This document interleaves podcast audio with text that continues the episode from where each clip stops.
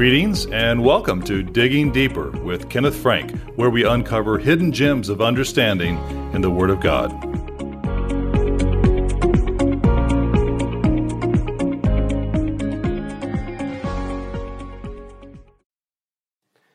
Did you know that Jesus wore a crown before he died? Christians understand that when he returns to take command of his kingdom, he will be adorned with many crowns. Revelation 19:12. Even before he died, he was crowned and proclaimed king. However, it was not a proclamation by believers. Additionally, this crown relates to the curse upon the earth from Genesis 3. What type of crown was this, and how does it relate to the curse? This digging deeper recounts this event to discover its spiritual significance. Our focus verse is And when they had platted a crown of thorns, they put her on his head, and a reed in his hand. And they bowed the knee before him and mocked him, saying, Hail, King of the Jews! Matthew 27 29, King James Version throughout. This heartless act by the Roman soldiers as executioners is also recorded in Mark 15 17 and John 19 verses 2 and 5. This scene occurs not long before Jesus was taken to Calvary to be crucified. Because of their military experience, these hardened and brutal Roman soldiers placed little value on human life. They mocked this helpless Jew who had been turned over to them for crucifixion by the Roman governor Pilate. Subheading A Crown of Torture. Before capturing the spiritual significance of this encounter, it is necessary to examine a couple of words used in this verse. Gary Everett's study notes on the Holy Scriptures claims the word platted comes from the Greek verb G4120, which means to twine or braid. This word is only used three times in the New Testament and only in reference to this crown of thorns. End of quote. This organic crown was braided into the shape of a victor's laurel. Ethelbert Bullinger, in his companion Bible, attests that the Greek word for crown is stephanos, used by kings and victors, not diadema, as in Revelation 12:3, 13:1, and 19:12. End of quote. Victor's garlands and Greco-Roman games were woven from leafy twigs of local plants, shrubs, or trees. The NIV Cultural Backgrounds Study Bible provides pertinent historical background. Quote, Hellenistic, that is Greek culture, vassal princes wore garlands. Soldiers may have used an available shrub, such as acanthus, to weave a wreath for Jesus. Imitating Hellenistic garlands, the soldiers may have intended the thorns to point especially outward, but some of the thorns would nevertheless turn inward, scraping the scalp. Scalp wounds bleed particularly profusely. End of quote. David Guzik's Enduring Word Commentary additionally notes, quote, Kings wear crowns, but not crowns of torture. The specific thorn bushes of this region have long, hard, sharp thorns. This was a crown that cut, pierced, and bloodied the head of the king wearing it. End of quote. Royal diadems were much more elaborate as Albert Barnes' Notes on the Bible explains. Quote, a crown was worn by kings, commonly made of gold and precious stones. To ridicule the pretensions of Jesus that he was a king, they probably plucked up a thorn bush growing nearby, made it into something resembling in shape a royal crown, so as to correspond with the old purple robe and to complete the mockery. End of quote. As John Bengel's Gnomon New Testament asserts, quote, they treated Jesus as a madman who fancied himself a king, end of quote. Subheading Thorns and the Curse. Various suggestions have been offered over the years as to which thorny bush was chosen for this crown. However, Henry Alford's The Greek Testament cautions, quote, It does not appear whether the purpose of the crown was to wound or simply for mockery, and equally uncertain is it of what kind of thorns it was composed. Some flexile shrub or plant must be understood, possibly some variety of the cactus or prickly pear. End of quote. The biblical illustrator by Joseph S. Exell adds, quote, According to the rabbis and the botanists, there would seem to have been 20 to 25 different species of thorny plants growing in Palestine. And different writers have, according to their own judgment or fancies, selected one and another of these plants as the peculiar thorns which were used upon this occasion. But why select one thorn out of many? End of quote. However, there is a more substantial significance. The NET Bible provides a hint of the spiritual significance of this act.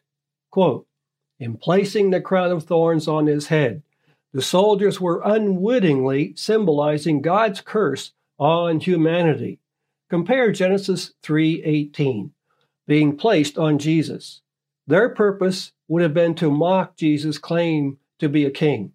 The crown of thorns would have represented the radiant corona portrayed on the heads of rulers on coins and other artifacts in the first century. End of quote. This source asserts that apart from the specific thorn employed, more important is the connection of thorns to the first human sin described in Genesis. When one reads the punishment God imposed after this sin, it becomes plain that God cursed the serpent and the ground from which Adam and Eve would grow their food. Instead of the unhindered harvest of luscious fruits and vegetables, the ground would yield thorns and thistles to impede their efforts. Genesis 3 14 and 17. Because of Jesus' future sacrifice for sin, God did not curse Adam and Eve directly, though they would suffer sin's consequences in painful childbirth and laborious work. Genesis 3 16 to 19. Subheading Curse from Sin. Joseph S. Exell's the biblical illustrator comments on this relationship of thorns to sin. Quote, it may well be that more than one kind of thorn was platted into that crown. At any rate, sin has so thickly strewn the earth with thorns and thistles that there was no difficulty in finding the materials, even as there is no scarcity of griefs wherewith to chasten him every morning and make him a mourner all his days. End of quote. Matthew Henry's commentary on the whole Bible establishes this spiritual significance. One, thorns came in with sin and were part of the curse that was the product of sin, Genesis 3:18. Therefore Christ, being made a curse for us and dying to remove the curse from us, felt the pain and smart of those thorns, nay, and binds them as a crown to him. For his sufferings for us were his glory. End of quote. Jesus vicariously suffered by bearing on himself this curse, represented by the thorns. John Trapp's, a commentary on the Old and New Testaments, elaborates quote, Christ, by wearing this crown of thorns, the first fruits of the curse, took away the sin and curse of all his people, who must therefore, by their obedience, set a crown of gold on his head Song of Solomon 3:11. End of quote. Christ's crown of thorns will be replaced by his bejeweled royal diadems. Revelation 19:12 when he sits upon the throne of David. Luke 1:32. Subheading More lessons of the thorny crown. Matthew Henry goes on to explain two more significances of the thorns of Genesis. Number 2, quote, now he answered to the type of Abraham's ram that was caught in the thicket, and so offered up instead of Isaac. Genesis 22 13. And number three, thorns signify afflictions. Second Chronicles 33 11. These Christ put into a crown. So much did he alter the property of them to them that are his, giving them cause to glory in tribulation, and making it to work for them a weight of glory. End of quote. When Abraham was instructed to sacrifice his son, Isaac was a type of Christ, and Abraham in this action was a type of the Father. Bob Utley's You Can Understand the Bible takes this significance a step further. Quote, the crown of thorns may allude to 1. Mocking Jesus' claim to kingship, or 2. The curse of Genesis 3.18. Compare Galatians 3.13. Thorns are a symbol of rejecting the gospel. Compare Hebrews 6, verse 8. End of quote. Those who reject Jesus' sacrifice for them will continue to experience the effects of the curse in their efforts to save themselves.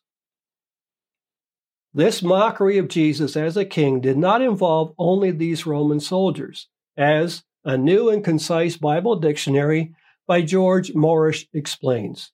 Quote, Though applied to his sacred head by the rough soldiers, it was connived at by Pilate, who presented the Lord in this garb to the Jews, but which only drew forth their cry, Crucify him!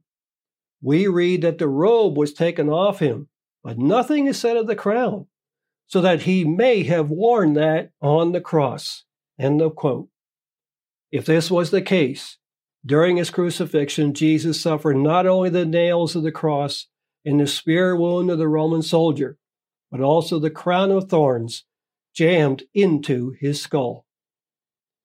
Jesus' crown of thorns should instill in all believers a terrifying awareness of the consequences of their sins Jesus willingly took upon himself this curse so that they may be forgiven and enter his kingdom as kings and priests. Revelation 1, verse 6 and 20, verse 6. Each of these two offices provides distinguishing headwear to signify leadership. Priestly mitres and kingly crowns will likely be worn by those Jesus has saved and transformed. Exodus 28:40 through 29:6. This results from Jesus bearing their crowns of thorns.